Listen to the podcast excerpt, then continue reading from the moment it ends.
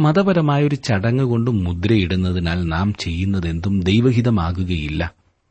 ഒരു വർഷം കാണിക്കാവുന്ന തെറ്റുകളെല്ലാം കാണിച്ചിട്ട് ചില ദിവസങ്ങളിലേക്ക് നോമ്പ് നോക്കിയാൽ വ്രതം അനുഷ്ഠിച്ചാൽ അതുവരെ ചെയ്തതെല്ലാം ദൈവഹിതമാകുകയില്ല. ഒരു ദൈവ പൈതലിനും മാത്രമേ ദൈവഹിതം അനുഗ്രഹമാകൂ.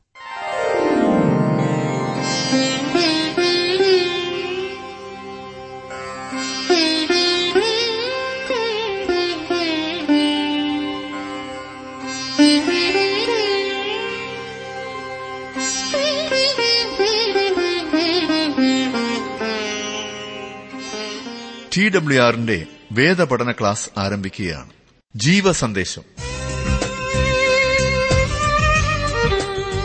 ജീവസന്ദേശത്തിന്റെ എല്ലാ പ്രിയ ശ്രോതാക്കൾക്കും വന്ദനം അറിയിക്കട്ടെ ഇന്ന് നാം വീണ്ടും ഒരു പുതിയ പുസ്തകത്തിലേക്ക് കിടക്കുകയാണ്. പഴയ നിയമ പുസ്തകത്തിലെ രാജാക്കന്മാരുടെ ഒന്നാം പുസ്തകം. ഇന്നത്തെ പാഠഭാഗം രാജാക്കന്മാരുടെ ഒന്നാം പുസ്തകം അധ്യായം ഒന്ന്. പ്രാർത്ഥനയോടെ നമുക്ക് ശ്രമിക്കാം സഹോദരൻ ജോർജ് ഫിലിപ്പ് ദൈവവചനം പഠിപ്പിക്കുന്നു.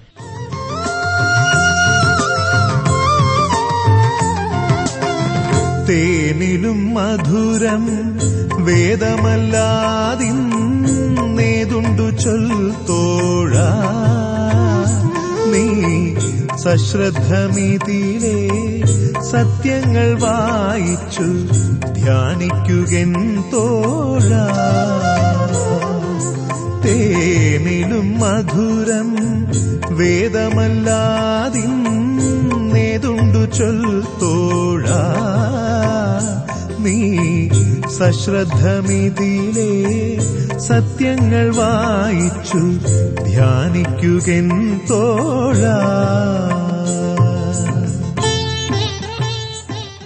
മനുഷ്യൻ മനുഷ്യനെ ഭരിക്കുവാൻ പരിശ്രമിച്ച് പരാജയപ്പെടുന്ന ദയനീയമായ കാഴ്ചയാണ് നാം ഇന്നെല്ലായിടത്തും കാണുന്നത്. എന്തിനധികം സ്വന്തം ജീവിതത്തെ നിയന്ത്രിക്കുവാൻ കഴിയാത്തവൻ എങ്ങനെ നാട് ഭരിക്കും? നമ്മെയും നമ്മുടെ സമൂഹത്തെയും കാണുവാൻ സഹായകരമായ ഒരു പഠനം ഇന്ന് ആരംഭിക്കുന്നു. ഞാൻ നേരത്തെ സൂചിപ്പിച്ചല്ലോ ഈ ചരിത്ര പുസ്തകങ്ങൾ ഒരുമിച്ച് പഠിക്കുന്നതാണ് നല്ലതെന്ന്. അതുകൊണ്ട് ഇന്നു മുതൽ നാം പഠിക്കുവാൻ പോകുന്ന പുസ്തകം രാജാക്കന്മാരുടെ ഒന്നും രണ്ടും പുസ്തകങ്ങളാകും ഈ ചരിത്ര പുസ്തക പഠനം താങ്കൾക്ക് വളരെയേറെ പ്രയോജനം ചെയ്യുന്നു എന്ന് ഞാൻ വിശ്വസിക്കട്ടെ. അത് എഴുതി അറിയിച്ച എല്ലാവർക്കും പ്രത്യേകം നന്ദി. ഇത്രത്തോളം ഇതിനു മുമ്പ് ചിന്തിച്ചിരുന്നില്ല പഠിച്ചിരുന്നില്ല എന്നുള്ള അനേകരുടെയും അനുഭവം കൂടുതൽ പഠിക്കുവാനുള്ള പ്രോത്സാഹനമായി എടുത്താലും ശമുവലിന്റെ പുസ്തകങ്ങൾ പഠിച്ചതിൽ നിങ്ങളുടെ അഭിപ്രായം എന്നെ എഴുതി അറിയിക്കുവാൻ മറക്കരുത്. ഞാൻ അല്പം വേഗത്തിൽ പോയി എന്ന് പറയുന്നവർ വളരെയാണ്. ചരിത്ര പുസ്തകങ്ങളല്ലേ? വളരെ സാവധാനത്തിൽ പോകുവാനും പ്രയാസമാണ്. നമുക്ക് എല്ലാ പുസ്തകങ്ങളും പഠിച്ചു തീർക്കുകയും വേണം. ഞാൻ പഠിപ്പിക്കുമ്പോൾ തന്നെ പല പ്രാവശ്യം ആ ഭാഗങ്ങൾ നിങ്ങൾ വായിക്കണം. അതിമഹത്തായ അനേകം കാര്യങ്ങൾ നിങ്ങൾക്കും കാണാവുന്നതത്രേ. നല്ല മാതൃകകൾ നല്ല പാഠങ്ങൾ. അങ്ങനെ ലഭിക്കുന്ന ആശയങ്ങൾ പലരും എന്നെ എഴുതി അറിയിക്കാറുണ്ട്. അത് എന്റെ പഠനത്തിൽ കൂടുതൽ എന്നെ സഹായിക്കുന്നു. നാം ഒരുമിച്ചുള്ള ഒരു പഠനമാണല്ലോ ഇത്. ക്രമമായി ശ്രദ്ധിക്കുന്ന എല്ലാവർക്കും എന്റെ നന്ദി വീണ്ടും അറിയിക്കട്ടെ. ഈ പരിപാടികൾ പ്രയോജനപ്പെടുത്തുന്നവർ ഈ പരിപാടികളെ ഓർത്ത് പ്രാർത്ഥിക്കുവാൻ ഞാൻ വീണ്ടും ഓർപ്പിക്കട്ടെ. ദൈവം നമുക്ക് നൽകിയിരിക്കുന്ന വലിയൊരു അവസരമാകുന്നു ഈ പ്രക്ഷേപണം.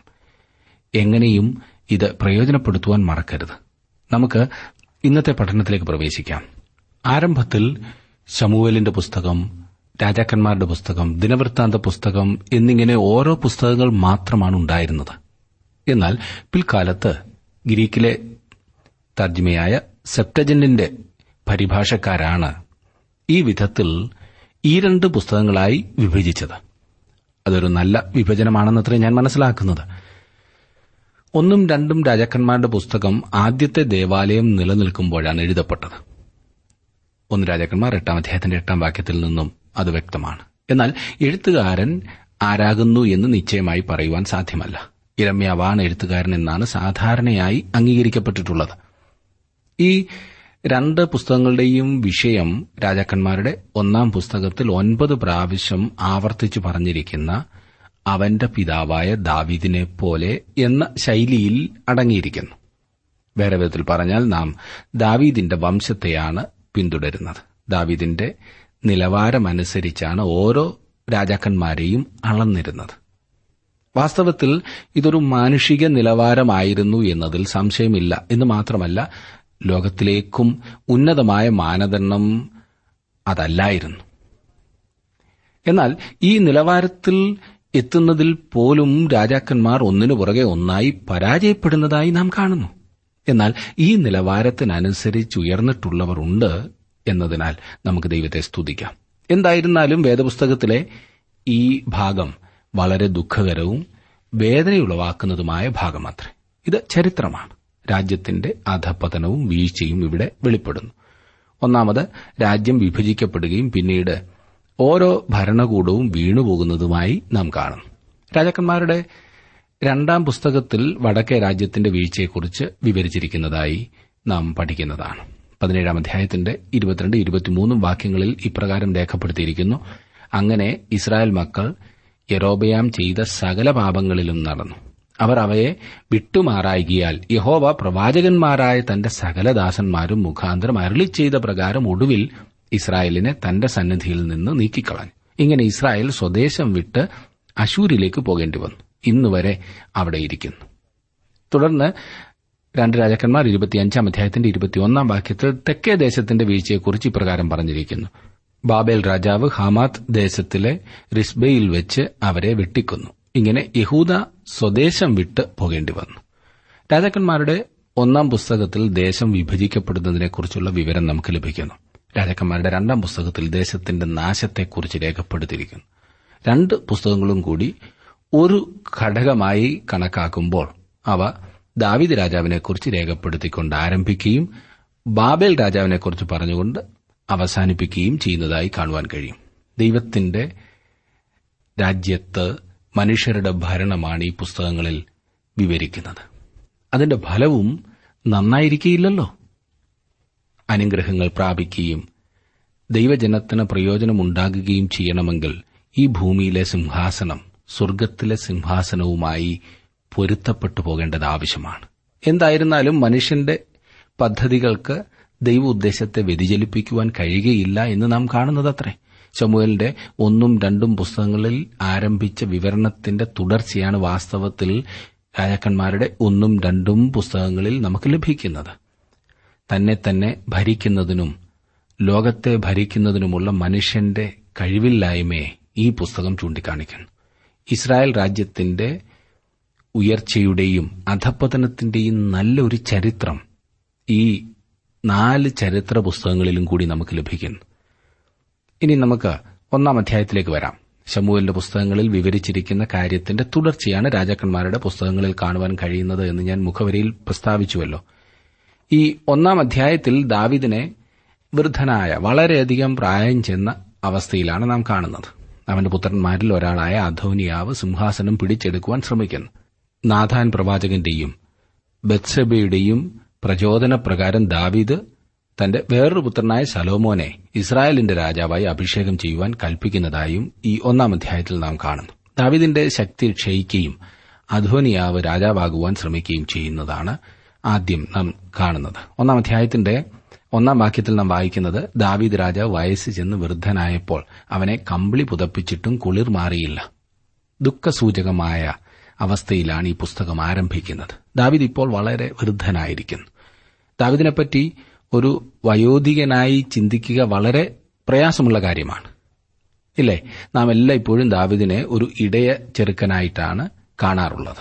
ദാവിദിനെ ഒരു വൃദ്ധനായും മറ്റുള്ളവരുടെ ശുശ്രൂഷ ആവശ്യമുള്ളവനുമായി കാണുക വളരെ പ്രയാസമാണ്. അങ്ങനെ ചിന്തിക്കുന്നത് പ്രയാസമാണ്. രാജാവിനെ ശുശ്രൂഷിപ്പാൻ ശൂനങ്കാരത്തെ അഭിഷേകിനെ നിയോഗിക്കുന്നതായി രണ്ടു മുതൽ നാല് വരെയുള്ള വാക്യങ്ങളിൽ പറഞ്ഞിരിക്കുന്നു. ഈ പരിതസ്ഥിതിയിൽ ദാവിദിന്റെ മകനായ അദോനിയാവ് മുതലെടുക്കുവാൻ ശ്രമിക്കുന്നതായിട്ടാണ് നാം കാണുന്നത്. അധോനിയാവ് തന്നെത്താൻ രാജാവാക്കുന്നതിനും തന്നെ തന്നെ ആ പ്രത്യേക സാഹചര്യത്തിൽ മുകളിൽ കൊണ്ടുവരുന്നതിന് ശ്രമിക്കുന്നു. ദൈവത്തിന്റെ ഉദ്ദേശത്തിന് അനുസൃതമായ ഒരു പ്രവൃത്തിയായിരുന്നില്ല അത്. അദോനിയാവ് ആരാകുന്നു എന്ന് നമുക്ക് നോക്കാം. ഒരു പ്രധാനപ്പെട്ട വ്യക്തിയായി ഒന്ന് രാജാക്കന്മാർ ഒന്നാം അധ്യായത്തിൽ മാത്രമാണ് അധോനിയാവിനെ കുറിച്ച് സൂചിപ്പിച്ചിട്ടുള്ളത്. ഒന്ന് രാജാക്കന്മാർ ഒന്നാം അധ്യായത്തിന്റെ അഞ്ചും ആറും വാക്യങ്ങൾ ശ്രദ്ധിക്കുക. അനന്തരം ഹഗീത്തിന്റെ മകനായ അദോനിയാവ് നിഗളിച്ചുകൊണ്ട് ഞാൻ രാജാവാകുമെന്ന് പറഞ്ഞ് രഥങ്ങളെയും കുതിരച്ചേവകരെയും തനിക്ക് മുമ്പായി ഓടുവാൻ അമ്പത് അകമ്പടികളെയും സമ്പാദിച്ചു. അവന്റെ അപ്പൻ അവനെ മുഷിപ്പിക്കരുതെന്ന് വെച്ച് അവന്റെ ജീവകാലത്തൊരിക്കലും നീ ഇങ്ങനെ ചെയ്തത് എന്ത് എന്ന് അവനോട് ചോദിച്ചിരുന്നില്ല. അവനും ബഹുസുന്ദരനായിരുന്നു. അബ്ശാലോമിന്റെ ശേഷമായിരുന്നു അവൻ ജനിച്ചത്. ഹെബ്രോനിൽ വെച്ച് ദാവിദിന് ജനിച്ച അവന്റെ നാലാമത്തെ പുത്രനായിരുന്നു അധോനിയാവെന്ന് രണ്ട് ശമുവൽ മൂന്നാം അധ്യായത്തിന്റെ നാലാം വാക്യത്തിൽ നാം കാണുന്നു. അവന്റെ അമ്മയെക്കുറിച്ച് ദാവീദിന്റെ ഭാര്യയായിരുന്ന ഹഗീത്ത് എന്നല്ലാതെ കൂടുതൽ ഒന്നും തന്നെ അറിയില്ല. ഹഗീത്തിന്റെ മകനായ അധോനിയാവ് നിഗളിച്ചു എന്ന് അഞ്ചാം വാക്യത്തിൽ പറഞ്ഞിരിക്കുന്നു. തന്നെത്താൻ ഉയർത്തി എന്നർത്ഥം. ഇത് വളരെയധികം ശ്രദ്ധിക്കേണ്ട കാര്യം മാത്രമേ. കാരണം ഇതിനോട് ബന്ധപ്പെടുന്ന ഒരു വാക്യം തിരുവചനത്തിൽ നമുക്ക് കാണുവാൻ കഴിയും. ലൂക്കോസിന്റെ സുവിശേഷം പതിനാലാം അധ്യായത്തിന്റെ പതിനൊന്നാം വാക്യത്തിൽ തന്നെത്താൻ ഉയർത്തുന്നവനെല്ലാം താഴ്ത്തപ്പെടും തന്നെത്താൻ താഴ്ത്തുന്നവൻ ഉയർത്തപ്പെടും. തന്നെത്താൻ ഉയർത്തുന്നവൻ താഴ്ത്തപ്പെടും. ഇക്കാര്യം അതോനിയാവിനെ സംബന്ധിച്ചു വാസ്തവമായി തീരുവാൻ പോകുകയാണ്. അവൻ വാസ്തവമായി തന്നെത്താൻ ഉയർത്തുവാൻ ശ്രമിച്ചു എന്ന് നാം കാണുന്നു.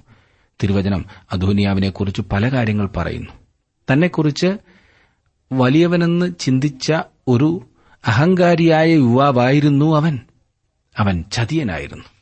അവന്റെ സഹോദരനായ അബ്ശാലോമിന്റെ ചില സ്വഭാവങ്ങൾ അദോനിയാവിലും നമുക്ക് കാണുവാൻ കഴിയും. ചില കാര്യങ്ങൾ ചെയ്തില്ലായിരുന്നു എങ്കിൽ അദോനിയാവും അബ്ഷാലോമിനെ പോലെ അപ്പനായ ദാവിദിനെതിരായി വിപ്ലവത്തിന് നേതൃത്വം കൊടുക്കുമായിരുന്നു. തന്റെ കുടുംബത്തെ ശിക്ഷണത്തിൽ കൊണ്ടുവരുന്ന കാര്യത്തിൽ ദാവീദ് കാര്യമായി ശ്രദ്ധിച്ചിരുന്നില്ല എന്ന് നാം കാണുന്നു. ദാവീദിന് ക്രമീകൃതമായൊരു കുടുംബജീവിതമല്ലായിരുന്നു. നേരെ മറിച്ച് ദാവിദിന്റെ കൊട്ടാരത്തിൽ സംഘടിതമായ കലഹമാണ് നിലനിന്നിരുന്നത്. ഈ പരിതസ്ഥിതി നല്ലവണ്ണം മുതലെടുക്കുക എത്ര അധൂനിയാവ് ചെയ്തത്. ദാവിദ് ഒരിക്കലും അവനെ ശാസിക്കുകയോ ഉപദേശിക്കുകയോ ചെയ്തിരുന്നില്ല എന്ന് ആറാം വാക്യത്തിൽ പറഞ്ഞിരിക്കുന്നു. അവന്റെ അപ്പൻ അവനെ മുഷിപ്പിക്കരുതെന്ന് വെച്ച് അവന്റെ ജീവകാലത്തൊരിക്കലും നീ ഇങ്ങനെ ചെയ്തത് എന്ത് എന്ന് അവനോട് ചോദിച്ചിരുന്നില്ല. അദോനിയാവ് തെറ്റ് ചെയ്തിരുന്നപ്പോൾ വൃദ്ധനായ ദാവീദ് തന്റെ മകനെ നോക്കി പുഞ്ചിരിക്കുക മാത്രമാണ് ചെയ്തിരുന്നത് എന്നത്ര ഞാൻ കരുതുന്നത്. ഒന്നാം അധ്യായത്തിന്റെ ഏഴാം വാക്യത്തിൽ നാം വായിക്കുന്നത് അവൻ സെറൂയയുടെ മകനായ യോവാബിനോടും പുരോഹിതനായ അബ്യാദാരിനോടും ആലോചിച്ചു വന്നു. ഇവർ അധോനിയാവിന് പിന്തുണയായിരുന്നു. നോക്കണേ ഒരു രാജ്യത്ത് സംഭവിക്കുന്നതായിട്ടുള്ള പ്രശ്നങ്ങൾ. വർഷങ്ങളോളം ദാവിദിനോട് വിശ്വസ്തനായിരുന്ന യോവാബ് ഇപ്പോൾ അധോനിയാവിന്റെ പക്ഷം ചേരുന്നതായി കാണുന്നു. വാസ്തവത്തിൽ യോവാബ് തന്റെ ഭാവിയെ സുരക്ഷിതമാക്കുവാനാണ് ഇപ്രകാരം പ്രവർത്തിക്കുന്നതെന്ന് നമുക്ക് മനസ്സിലാകും. ദാവിദ് വളരെ വൃദ്ധനായി തീർന്നിരിക്കുന്നു. ഏതു സമയത്തും അവൻ കടന്നുപോയി എന്ന് വരാം. വിജയിക്കുന്ന പക്ഷത്ത് ചേരുവാനാണ് യോവാബിന്റെ താൽപര്യം. രാജസ്ഥാനത്ത് വരുവാനായി എന്തെങ്കിലും പരിശ്രമിച്ചുകൊണ്ട് രംഗത്ത് വരുന്ന ഏക വ്യക്തി അധോനിയാവ് മാത്രമാണ് താനും. ദാവിദിന്റെ കൊട്ടാരത്തിലും ഭരണതലത്തിലും വളരെ സ്വാധീനം ചെലുത്തിയിരുന്ന വ്യക്തിയാണ് യോവാബ്. ആരംഭം മുതൽ ദാവീദിന്റെ വലങ്കൈയായിരുന്നു യോവാബ്. അവൻ ദാവീദിനോട് വിശ്വസ്തനായിരുന്നു. ഈ കാര്യത്തിൽ സംശയമില്ല. ദാവിദിന്റെ തലയിലെ ഒരു രോമമെങ്കിലും തൊടുവാൻ യോവാബ് ആരെയും സമ്മതിക്കുമായിരുന്നില്ല എന്നോർക്കണം. എന്നാൽ ഈ സമയം ആരെങ്കിലും ഒരാൾ രാജാവായി തീരേണ്ടത് ആവശ്യമാണെന്ന് അവൻ കരുതിയിരുന്നു. ദാവിദിന്റെ മറ്റു പുത്രന്മാരിൽ ആരും അതിന് യോഗ്യരാണെന്ന് യോവാബിന് ചിന്തയില്ലായിരുന്നു. യോവാബ് ശലോമോനെ രാജാവായി തെരഞ്ഞെടുക്കുമായിരുന്നില്ല എന്നത്രേ ഇത് വ്യക്തമാക്കുന്നത്. എന്റെ ചിന്തയിൽ ദാവീദ് ശലോമോനെയല്ല അബ്ശാലോമിനെയാണ് തെരഞ്ഞെടുത്തത്. അതുകൊണ്ട് ഇപ്പോൾ അദോനിയാവ് രാജാവാകുവാൻ ശ്രമിക്കുന്നത് കാണുമ്പോൾ ദാവീദ് പുഞ്ചിരിക്കുക മാത്രമേ ചെയ്യുകയുള്ളൂ. കാരണം അദോനിയാവ് പല കാര്യങ്ങളിലും അബ്ശാലോമിനോട് സദൃശമുള്ളവനായിരുന്നു എട്ടാം വാക്യത്തിൽ നാം വായിക്കുന്നത് എന്നാൽ പുരോഹിതനായ സാധോക്കും യഹോയാദയുടെ മകനായ ബനയാവും പ്രവാചകനായ നാഥാനും ശിമയിയും രേയിയും ദാവീദിന്റെ വീരന്മാരും അദോനിയാവിന്റെ പക്ഷം ചേർന്നിരുന്നില്ല. ഒൻപതാം വാക്യത്തിലേക്ക് വരുമ്പോൾ അദോനിയാവ് എൻ റോഗേലിന് സമീപത്ത് സൊഹേലത്ത് എന്ന കല്ലിനരികെ വെച്ച് ആടുപാടുകളെയും തടിപ്പിച്ച മൃഗങ്ങളെയും അറുത്ത് രാജകുമാരന്മാരായ തന്റെ സകല സഹോദരന്മാരെയും രാജഭൃത്യന്മാരായ യഹൂദ പുരുഷന്മാരെയൊക്കെയും ക്ഷണിച്ചു.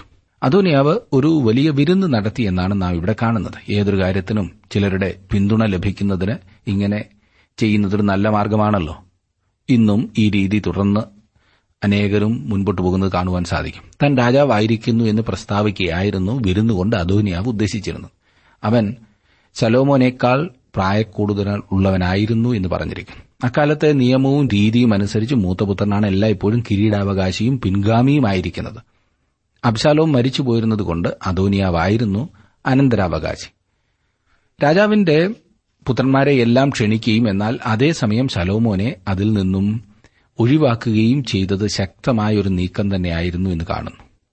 ഒരു പുതിയ രാജാവിനെ അഭിഷേകം ചെയ്യുമ്പോൾ യാഗങ്ങൾ അർപ്പിക്കുക പതിവായിരുന്നു. രാജാവിന്റെ അധികാരം ദൈവത്തിങ്കൽ നിന്നും ആകുന്നു എന്ന് കാണിക്കുവാൻ ഒരു പുരോഹിതൻ ആയിരിക്കണം യാഗം അർപ്പിക്കുന്നത്. തന്റെ പ്രവർത്തനത്തെ നിയമപരമാക്കുവാൻ യാഗം കഴിക്കുവാൻ അദോനിയാവ് പരിപാടിയിട്ടു എന്നാൽ ദാവിദിന്റെ പിൻഗാമിയായി സിംഹാസനത്തിലേക്ക് ദൈവം തെരഞ്ഞെടുത്തത് അദോനിയാവിനെ അല്ല. എന്തെങ്കിലും മതപരമായ ആചാരങ്ങൾ കൊണ്ടൊരു പ്രവർത്തനത്തെ മുദ്രവെക്കുന്നതുകൊണ്ട് അത് ദൈവഹിതമാകുകയില്ല. തങ്ങളുടെ സൌകര്യാർത്ഥം കാര്യങ്ങളെ ക്രമീകരിച്ചതിന് ശേഷം ഒടുവിൽ ഒരു പ്രാർത്ഥന. ദൈവഹിതമാകണമെങ്കിൽ ഓരോ ചുവടും ദൈവത്തോടു കൂടെ എടുക്കേണ്ടതാണ്. കഴിഞ്ഞ ദിവസം ഒരു വിവാഹ നിശ്ചയത്തിന് സംബന്ധിക്കുവാനിടയായി എന്തിനാണ് എല്ലാവരെയും വിളിച്ചു വരുത്തിയതെന്ന് അച്ഛൻ ചോദിച്ചു. തുടർന്ന് ഓരോന്ന് മുറ പോലെ നടന്നൊടുവിൽ ഊണിനു മുൻപ് പ്രാർത്ഥിക്കുവാൻ തുടങ്ങി. ഒരു പാട്ട്. ഏത് പാട്ടാണെന്നറിയാമല്ലോ? നിന്റെ ഹിതം പോലെ എന്നെ നിത്യം നടത്തണമേ. എന്റെ ഹിതം പോലെയല്ലേ? ഇത് പാടുന്നതിന് മുൻപ് എപ്പോഴെങ്കിലും ദൈവഹിതം അന്വേഷിച്ച് കാണുമോ എന്ന് ഞാൻ ചിന്തിച്ചു. കണക്ക് പറഞ്ഞ് സ്ത്രീധനം വാങ്ങിയപ്പോൾ ഭൗതിക കാര്യങ്ങൾ മാത്രം നോക്കി ഇറങ്ങിയപ്പോൾ അതെ മതപരമായ ഒരു ചടങ്ങ് കൊണ്ട് മുദ്രയിടുന്നതിനാൽ നാം ചെയ്യുന്നതെന്തും ദൈവഹിതമാകുകയില്ല. ഒരു വർഷം കാണിക്കാവുന്ന തെറ്റുകളെല്ലാം കാണിച്ചിട്ട് ചില ദിവസങ്ങളിലേക്ക് നോമ്പു നോക്കിയാൽ വ്രതം അനുഷ്ഠിച്ചാൽ അതുവരെ ചെയ്തതെല്ലാം ദൈവഹിതമാകുകയില്ല. ഒരു ദൈവ പൈതലിന് മാത്രമേ ദൈവഹിതം അനുഗ്രഹമാകൂ. നമ്മുടെ ജീവിതത്തെ നമുക്ക് സ്വയം പരിശോധിക്കാം. പത്താം വാക്യത്തിലേക്ക് വരുമ്പോൾ എങ്കിലും നാഥാൻ പ്രവാചകനെയും ബനയാവെയും വീരന്മാരെയും തന്റെ സഹോദരനായ ശലോമോനെയും അവൻ ക്ഷണിച്ചില്ല. നാഥാൻ പ്രവാചകൻ ബത്സബയുടെ പക്ഷത്തായിരിക്കുമെന്ന് അധോനിയാവ് മനസ്സിലാക്കിയിരുന്നു. ദാവീദ് പാപം ചെയ്ത കാലയളവിൽ അവന് നിർദ്ദേശം നൽകിയത് നാഥാനായിരുന്നു. ബത്സബ സലോമോന്റെ അമ്മയും.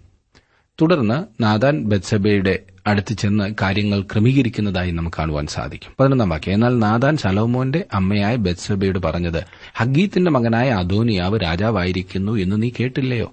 നമ്മുടെ യജമാനായ ദാവീദ് അറിഞ്ഞിട്ടുമില്ല. അധോനിയാവ് ദാവീദിനോട് യാതൊരു ആലോചനയും കഴിക്കാതെയാണ് പ്രവർത്തിക്കുന്നത്. ഇപ്പോൾ നാദാൻ പ്രവാചകൻ മുൻപോട്ട് വരുന്നു. പന്ത്രണ്ടും പതിമൂന്നും വാക്യങ്ങളിൽ നാം വായിക്കുന്നത് ആകയാൽ വരിക നിന്റെ ജീവനെയും നിന്റെ മകനായ ശലോമോന്റെ ജീവനെയും രക്ഷിക്കേണ്ടതിന് ഞാൻ നിനക്ക് ആലോചന പറഞ്ഞുതരാം നീ ദാവിദ് രാജാവിന്റെ അടുക്കൽ ചെന്ന് യജമാനനായ രാജാവെ നിന്റെ മകനായ ശലോമോൻ എന്റെ അനന്തരവനായി വാണ് എന്റെ സിംഹാസനത്തിൽ ഇരിക്കുമെന്ന് നീ അടിയനോട് സത്യം ചെയ്തില്ലയോ? പിന്നെ അതോനിയാവ് വാഴുന്നത് എന്ത് എന്ന് അവനോട് ചോദിക്കാം. ദാവീദ് ബത്സബയോട് വാഗ്ദത്തം ചെയ്തിരുന്ന അവരുടെ ഒന്നാമത്തെ മകൻ മരിച്ചുപോയി. രണ്ടാമത്തെ മകൻ ജനിച്ചപ്പോൾ അവൻ അടുത്ത രാജാവായിരിക്കുമെന്ന് ദാവീദ് ബേത്സബിയോട് പറഞ്ഞിരുന്നു. ആ മകനാണ് ശലോമോൻ. ഇപ്പോൾ അവനെ രാജാവാക്കുന്നതിന് ദാവീദ് യാതൊന്നും ചെയ്യുന്നില്ല. ശലോമോനെ രാജാവാക്കുന്നതിൽ ദാവീദിന് ഉത്സാഹമുണ്ടായിരുന്നു എന്ന് തോന്നുന്നില്ല. പതിനാലാം വാക്യത്തിൽ നാം കാണുന്നത് നീ അവിടെ രാജാവിനോട് സംസാരിച്ചുകൊണ്ടിരിക്കുമ്പോൾ ഞാനും നിന്റെ പിന്നാലെ വന്ന് നിന്റെ വാക്ക് ഉറപ്പിച്ചുകൊള്ളാം. നടക്കുന്ന കാര്യത്തെക്കുറിച്ച് രാജാവിനെ നമുക്ക് ബോധവാനാക്കാം. നീ രാജാവിനോട് കാര്യങ്ങൾ ധരിപ്പിക്കുക. ഞാൻ അത് ഉറപ്പിച്ചു കൊള്ളാം എന്നാണ് നാഥാൻ ബേത്സബയോട് പറയുന്നത്. പതിനഞ്ചും പതിനാറും വാക്യങ്ങൾ വായിക്കുമ്പോൾ അങ്ങനെ ബേത്സേബ പള്ളിയറയിൽ രാജാവിന്റെ അടുക്കൽ ചെന്നു. രാജാവ് വയോധികനായിരുന്നു. ശൂന്യങ്കാരത്തിയായ അഭിഷേക് രാജാവിനെ ശുശ്രൂഷ ചെയ്തുകൊണ്ടിരുന്നു. ബത്സേബ കുനിഞ്ഞ് രാജാവിനെ നമസ്കരിച്ചു. നിനക്ക് എന്ത് വേണമെന്ന് രാജാവ് ചോദിച്ചു. കുറെ കാലമായി ദാവിദ് ബത്സബയെ കണ്ടിരുന്നില്ല എന്ന് തോന്നുന്നില്ലേ? പതിനേഴ് മുതൽ ഇരുപത് വരെയുള്ള വാക്യങ്ങളിൽ നാം കാണുന്നത് അവൾ അവനോട് പറഞ്ഞത് എന്റെ യജമാനനെ നിന്റെ മകൻ സലോമോൻ എന്റെ അനന്തരവനായി വാണ്. എന്റെ സിംഹാസനത്തിൽ ഇരിക്കും എന്ന് നീ നിന്റെ ദൈവമായ യഹോവയുടെ നാമത്തിൽ അടിയനോട് സത്യം ചെയ്തുവല്ലോ. ഇപ്പോൾ ഇതാ അതോനിയാവ് രാജാവായിരിക്കുന്നു. എന്റെ യജമാനനായ രാജാവ് അറിയുന്നതുമില്ല. അവൻ അനവധി കാളകളെയും തടിപ്പിച്ച മൃഗങ്ങളെയും ആടുകളെയും അറുത്തു. രാജകുമാരന്മാരെയൊക്കെയും പുരോഹിതനായ അബ്യാദാരനെയും സേനാധിപതിയായ യോവാബിനെയും ക്ഷണിച്ചു. എങ്കിലും നിന്റെ ദാസനായ ശലോമോനെ അവൻ ക്ഷണിച്ചില്ല. യജമാനനായ രാജാവെ യജമാനനായ രാജാവിന്റെ അനന്തരവനായ സിംഹാസനത്തിൽ ഇരിക്കേണ്ടത് ആരെന്ന് നീ അറിയേണ്ടതിന് എല്ലാ ഇസ്രായേലിന്റെയും കണ്ണ് നിന്നെ നോക്കിക്കൊണ്ടിരിക്കുന്നു. തന്റെ പല മക്കളിൽ ആരെയെങ്കിലും ഒരാളെ തന്റെ പിൻഗാമിയായി തിരഞ്ഞെടുക്കുന്നതിന് ദാവീദ് മുൻകൈ എടുത്തിരുന്നില്ല. ഒരുപക്ഷെ അദോനിയാവ് വളരെ സുന്ദരനും സുമുഖനും കഴിവുള്ളവനുമായിരുന്നതിനാൽ അവൻ അടുത്ത രാജാവായി തീരണമെന്ന് അനേകർ താൽപര്യം പ്രകടിപ്പിച്ചിരുന്നിരിക്കാം. ഇരുപത്തിയൊന്ന് മുതലുള്ള വാക്യങ്ങളിൽ നാം കാണുന്നത് ഇരുപത്തിയൊന്ന് മുതൽ ഇരുപത്തിനാല് വരെ. അല്ല ഞാൻ യജമാനനായ രാജാവ് തന്റെ പിതാക്കന്മാരെ പോലെ നിദ്ര പ്രാപിച്ച ശേഷം ഞാനും എന്റെ മകൻ സലോമോനും കുറ്റക്കാരായിരിക്കും. അവൾ രാജാവിനോട് സംസാരിച്ചുകൊണ്ടിരിക്കുമ്പോൾ ഇതാ നാദാൻ പ്രവാചകൻ വരുന്നു. നാദാൻ പ്രവാചകൻ വന്നിരിക്കുന്നു എന്ന് രാജാവിനോട് അറിയിച്ചു. അവൻ രാജസന്നിധിയിൽ ചെന്ന് രാജാവിനെ സാഷ്ടാംഗം വീണ് നമസ്കരിച്ചു. നാദാൻ പറഞ്ഞതെന്തെന്നാൽ യജമാനനായ രാജാവേ അധോനിയാവ് എന്റെ അനന്തരവനായ ആണ് എന്റെ സിംഹാസനത്തിലിരിക്കും എന്ന് നീ കൽപ്പിച്ചിട്ടുണ്ടോ? തന്റെ പിൻഗാമിയായി രാജ്യം ഭരിക്കുന്നതിന് ദാവിദ് രാജാവ് അദോനിയാവിനെ തെരഞ്ഞെടുത്തിട്ടുണ്ടോ എന്നതാണ് നാദാൻ പ്രവാചകനും ബേത്സബയും ചോദിക്കുന്നത്. അവർക്കറിയേണ്ടതാണ്. വാസ്തവത്തിൽ ദാവീദ് യാതൊന്നും അറിഞ്ഞിരുന്നില്ല. തുടർന്ന് നാദാൻ രാജാവിനോട് കാര്യങ്ങൾ വിവരിച്ചു കൊടുക്കുന്നു. ഇരുപത്തിയഞ്ച് മുതൽ ഇരുപത്തിയേഴ് വരെയുള്ള വാക്യങ്ങളിൽ നാം അത് കാണുന്നു. ദാവിദ് രാജാവിന്റെ പ്രതികരണമാണ് ഇരുപത്തിയെട്ട് മുതൽ മുപ്പത് വരെയുള്ള വാക്യങ്ങളിൽ കാണുന്നത്. നിങ്ങൾ തന്നെ ആ ഭാഗങ്ങൾ വായിച്ചാലും. ദാവീദ് ബേത്സബയോട് ശലോമോനെക്കുറിച്ച് പറഞ്ഞപ്പോൾ നമ്മുടെ മകൻ എന്നല്ല നിന്റെ മകൻ എന്ന് പറഞ്ഞിരിക്കുന്നത് പ്രത്യേകം ശ്രദ്ധിക്കുക. ശലോമോനെക്കുറിച്ച് ദാവീദിന് വലിയ ഉത്സാഹമോ താൽപര്യമോ ഉണ്ടായിരുന്നില്ല എന്ന് എനിക്ക് തോന്നിയാൽ അത് തെറ്റാണോ? മുപ്പത്തിയൊന്ന് മുതൽ മുപ്പത്തിമൂന്ന് വരെയുള്ള വാക്യങ്ങളിൽ നാം കാണുന്നത് അപ്പോൾ ബത്സേബ സാഷ്ടാംഗം വീണ് രാജാവിനെ നമസ്കരിച്ചു. എന്റെ യജമാനായ ദാവീദ് രാജാവ് ദീർഘായുസായിരിക്കട്ടെ എന്ന് പറഞ്ഞു. പിന്നെ ദാവീദ് പുരോഹിതനായ സാദോക്കിനെയും പ്രവാചകനായ നാഥാനെയും യഹോയാദയുടെ മകനായ ബെനയാവെയും വിളിപ്പീനെന്ന് കൽപ്പിച്ചു. അവർ രാജസന്നിധിയിൽ ചെന്ന് നിന്നു. രാജാവ് അവരോട് കൽപ്പിച്ചെന്തെന്നാൽ നിങ്ങളുടെ യജമാനന്റെ ഭൃത്യന്മാരെ കൂട്ടിക്കൊണ്ട് എന്റെ മകനായ ശലോമോനെ എന്റെ കോവർ കഴുതപ്പുറത്ത് കയറ്റി താഴെ ഗീഹോനിലേക്ക് കൊണ്ടുപോകുവീൻ. കുതിര യുദ്ധത്തിന് ഉപയോഗിച്ചിരുന്ന മൃഗമായിരുന്നു. എന്നാൽ രാജാക്കന്മാർ സഞ്ചരിച്ചിരുന്നത് കോവർ കഴുതിയുടെ പുറത്തായിരുന്നു. വെളിപ്പാട് പുസ്തകത്തിൽ നാല് കുതിരകളുടെ സവാരി കലഹത്തെയും യുദ്ധത്തെയും കുറിക്കുന്നതാകുന്നു എന്ന് നാം കാണുന്നത് അത്രേ. കർത്താവായി യേശുക്രിസ്തു വെള്ളക്കുതിരപ്പുറത്ത് കയറി ഈ ഭൂമിയിൽ വീണ്ടും വരും. അത് യുദ്ധത്തെ സൂചിപ്പിക്കുന്നു. ഈ ഭൂമിയിൽ ശത്രുത്വം ഇല്ലാതാക്കുവാനാണ് അവൻ വരുന്നത്. അവന്റെ മുൻപിൽ എല്ലാ മുഴങ്കാലും മടങ്ങുകയും ചെയ്യും എന്ന് നാം വായിക്കുന്നു. യേശു കർത്താവ് ഒന്നാമത് ഭൂമിയിൽ വന്നപ്പോൾ അവൻ യുദ്ധം ചെയ്യുവാനല്ല പിന്നെയോ ഇസ്രായേലിന്റെ മഷിഹായായി തന്നെത്താൻ അർപ്പിപ്പാനായിട്ടാണ് വന്നത്. ആയതിനാൽ അവൻ എരുശലേമിലേക്ക് ഒരു ചെറിയ കഴുതക്കുട്ടിമേൽ കയറി യാത്ര ചെയ്തു. രാജാക്കന്മാർ സവാരി ചെയ്യുവാൻ ഉപയോഗിച്ചിരുന്ന മൃഗം അത്രേ അത്. ഇപ്പോൾ ദാവീദിന്റെ തന്നെ വാഹന മൃഗത്തിന്റെ പുറത്താണ് ശലോമോൻ സഞ്ചരിക്കുവാൻ പോകുന്നത്. തുടർന്ന് ശലോമോൻ രാജാവായി അഭിഷേകം ചെയ്യപ്പെടുന്നതായി നാം കാണുന്നു. ദാവിദ് ആരെയാണ് രാജാവായി തെരഞ്ഞെടുത്തത് എന്ന കാര്യത്തിൽ ഇപ്പോൾ യാതൊരു പ്രശ്നത്തിനും കാര്യമില്ല. ശലോമോനാണ് അടുത്ത രാജാവായിരിക്കേണ്ടത്. ദാവീദ് ശലോമോനെ രാജാവായി അംഗീകരിച്ചു കഴിഞ്ഞിരിക്കുന്നു. ദാവീദ് വളരെ വൃദ്ധനായിരുന്നു. അധികം താമസിയാതെ അവൻ തന്റെ പിതാക്കന്മാരെ പോലെ മരിച്ച് അടക്കപ്പെടും. നാൽപ്പത്തിയൊൻപതും അൻപതും വാക്യങ്ങളിൽ നാം വായിക്കുന്നത് ഉടനെ അദോനിയാവിന്റെ വിരുന്നുകാരൊക്കെയും ഭയപ്പെട്ട് എഴുന്നേറ്റ് ഓരോരുത്തൻ താൻ തന്റെ വഴിക്ക് പോയി. അദോനിയാവും ശലോമോനെ പേടിച്ച് ചെന്ന് യാഗപീഠത്തിന്റെ കൊമ്പുകളെ പിടിച്ചു. അദോനിയാവിന്റെ സഹായികൾ എല്ലാവരും ശലോമോൻ രാജാവായിരിക്കുന്നു എന്ന വർത്തമാനം അറിഞ്ഞപ്പോൾ ഭയപ്പെട്ടു. ഉടൻ തന്നെ പ്രാണരക്ഷാർത്ഥം ഓടിപ്പോവുകയാണ് ചെയ്തത്. അവരെ വിരോധികളായി കാണുമെന്ന് അവർക്ക് അറിയാമായിരുന്നു. അദോനിയാവും ജീവനെ പേടിച്ച് സമാഗമന കൂടാരത്തിൽ ചെന്ന് യാഗപീഠത്തിന്റെ കൊമ്പുകളെ പിടിക്കുകയാണ് ചെയ്തത്. അൻപത്തിയൊന്നും അൻപത്തിരണ്ടും വാക്യങ്ങളിൽ നാം വായിക്കുന്ന അദോനിയാവ് ശലോമോൻ രാജാവിനെ പേടിക്കുന്നു. ശലോമോൻ രാജാവ് അടിയനെ വാൾ കൊണ്ട് കൊല്ലുകയില്ല എന്ന് ഇന്ന് എന്നോട് സത്യം ചെയ്യട്ടെ എന്ന് പറഞ്ഞു. അവൻ യാഗപീഠത്തിന്റെ കൊമ്പുകളെ പിടിച്ചിരിക്കുന്നു എന്ന് ശലോമോൻ വർത്തമാനം കേട്ടു. അവൻ യോഗ്യനായിരുന്നാൽ അവന്റെ തലയിലെ ഒരു രോമവും നിലത്ത് വീഴുകയില്ല. അവനിൽ കുറ്റം കണ്ടാലോ അവൻ മരിക്കണമെന്ന് ശലോമോൻ കൽപ്പിച്ചു. അദോനിയാവിനോടുകൂടെ ഉണ്ടായിരുന്ന എല്ലാ അതിഥികളും ഭയപ്പെട്ടു. കാരണം തങ്ങൾ തെറ്റ് ചെയ്തു എന്നും പുതിയ രാജാവ് തങ്ങളെ ശിക്ഷിക്കുമെന്നും അവർക്ക് തീർച്ചയുണ്ടായിരുന്നു. അവർ എഴുന്നേറ്റ് ഓരോരുത്തരും തങ്ങളുടെ വീടുകളിലേക്ക് ഓടിപ്പോയി എന്നത്ര ഇവിടെ പറഞ്ഞിരിക്കുന്നത്. അതോനിയാവിന് ശലോമോനെ ഭയപ്പെടുവാൻ പ്രത്യേക കാരണമുണ്ടായിരുന്നതുകൊണ്ട് അവൻ സമാഗമന കൂടാരത്തിലേക്ക് ഓടിപ്പോയി. യാഗപീഠത്തിന്റെ കൊമ്പുകളെ പിടിക്കുകയും തന്റെ ജീവന് വേണ്ടി യാചിക്കുകയും ചെയ്തു. യാഗപീഠത്തിന്റെ കൊമ്പുകളിൽ പിടിച്ച് അഭയം തേടുവാനുള്ള അവകാശത്തെക്കുറിച്ച് മോശയുടെ ന്യായപ്രമാണത്തിൽ വ്യക്തമായി പ്രഖ്യാപിച്ചിട്ടില്ലെങ്കിലും പുറപ്പാട് പുസ്തകം ഇരുപത്തൊന്നാം അധ്യായത്തിന്റെ പതിനാലാം വാക്യത്തിൽ അതിന്റെ സൂചന നമുക്ക് ലഭിക്കുന്നുണ്ട്. എന്നാൽ ഒരുത്തൻ കരുതിക്കൂട്ടി കൂട്ടുകാരനെ ചതിച്ചു കൊന്നതെങ്കിൽ അവൻ മരിക്കേണ്ടതിന് നീ അവനെ എന്റെ യാഗപീഠത്തിങ്കിൽ നിന്നും പിടിച്ചുകൊണ്ടുപോകണം. ചില പ്രത്യേക സാഹചര്യത്തിൽ ഇപ്രകാരം അഭയം തേടുന്നതിൽ നിന്നും വിലക്കിയിരിക്കുന്നതായിട്ടത്ര ഇവിടെ സൂചിപ്പിച്ചിരിക്കുന്നത്? ഏതെങ്കിലും കഠിന കുറ്റം ചെയ്തിട്ടില്ല എങ്കിൽ ഒരാൾക്ക് യാഗപീഠത്തിന്റെ കൊമ്പുകളിൽ പിടിച്ച് അഭയം തേടിയാൽ സുരക്ഷിതരായിരിക്കാം എന്നാണ് ഈ വാക്യവും.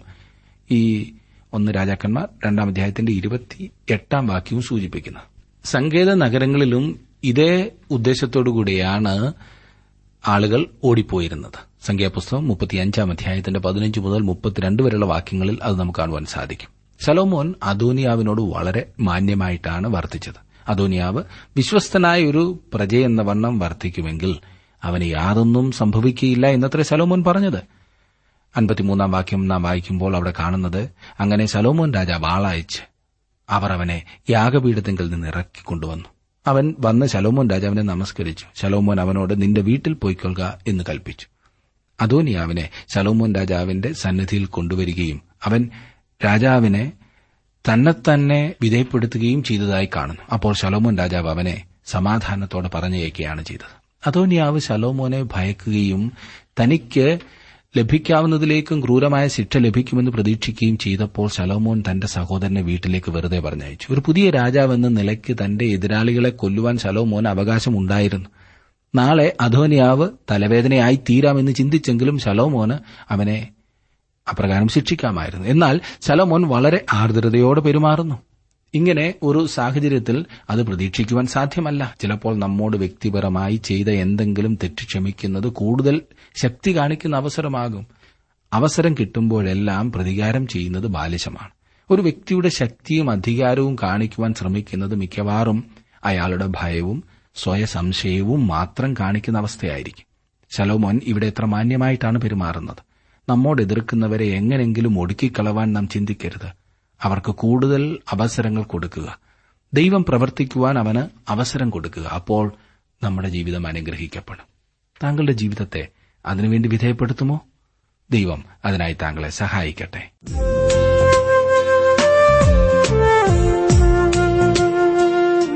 ഇന്നത്തെ ജീവസന്ദേശ പഠന ക്ലാസ്സിലൂടെ ഞങ്ങളെ ശ്രദ്ധിച്ച എല്ലാ പ്രിയ ശ്രോതാക്കളോടുമുള്ള നന്ദിയെ അറിയിക്കട്ടെ. ദൈവവചനം കൃത്യമായി ക്രമമായി പഠിക്കുവാൻ ലഭിച്ചിരിക്കുന്ന ഈ അസുലഭ അവസരം പ്രയോജനപ്പെടുത്തുകയും സ്നേഹിതരെ അതിനായി ഉത്സാഹിപ്പിക്കുകയും ചെയ്യുക. അഭിപ്രായങ്ങളും നിർദ്ദേശങ്ങളും പ്രാർത്ഥനാ വിഷയങ്ങളും ഞങ്ങളെ അറിയിക്കുക. ഈ പുസ്തകത്തിന്റെ വിഷയവിഭജനം audio C D S D card എന്നിവ ആവശ്യമെങ്കിൽ ഞങ്ങളുമായി ബന്ധപ്പെടുക. ഞങ്ങളുടെ വിലാസം ജീവസന്ദേശം പോസ്റ്റ് ബോക്സ് നമ്പർ മൂന്ന് തിരുവല്ല അഞ്ച് Keralam. Phone zero four six nine two seven zero zero two eight four mobile nine four four seven seven six seven three seven eight ഞങ്ങളുടെ email address Malayalam T T B at radio eight eight two dot com വെബ്സൈറ്റിലും ഞങ്ങളുടെ programme ലഭിക്കുന്നതാണ്. ഞങ്ങളുടെ website W W W dot radio eight eight two dot com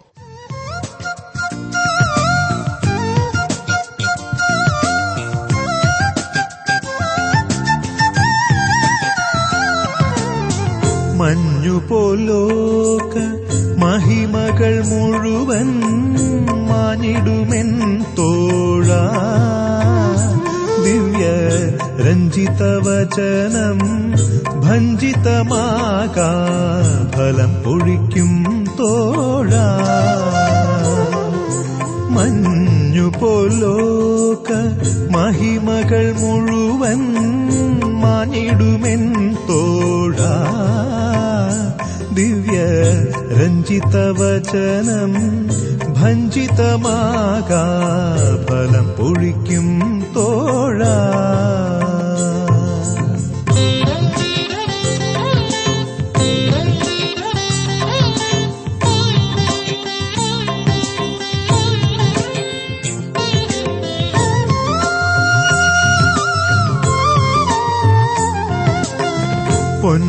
വസ്ത്രങ്ങളും രത്നങ്ങളും ഇതിനു സമമോ തോഴ. എന്നും അത് ബലമരുളും അതിശോഭ കലരും ഗതി തരുമന്യൂനം.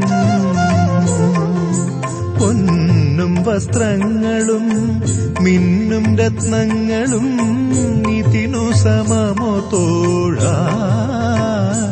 എന്നും അത് ബലമരുളും അതിശോഭ കലരും ഗതി തരുമന്യൂനം.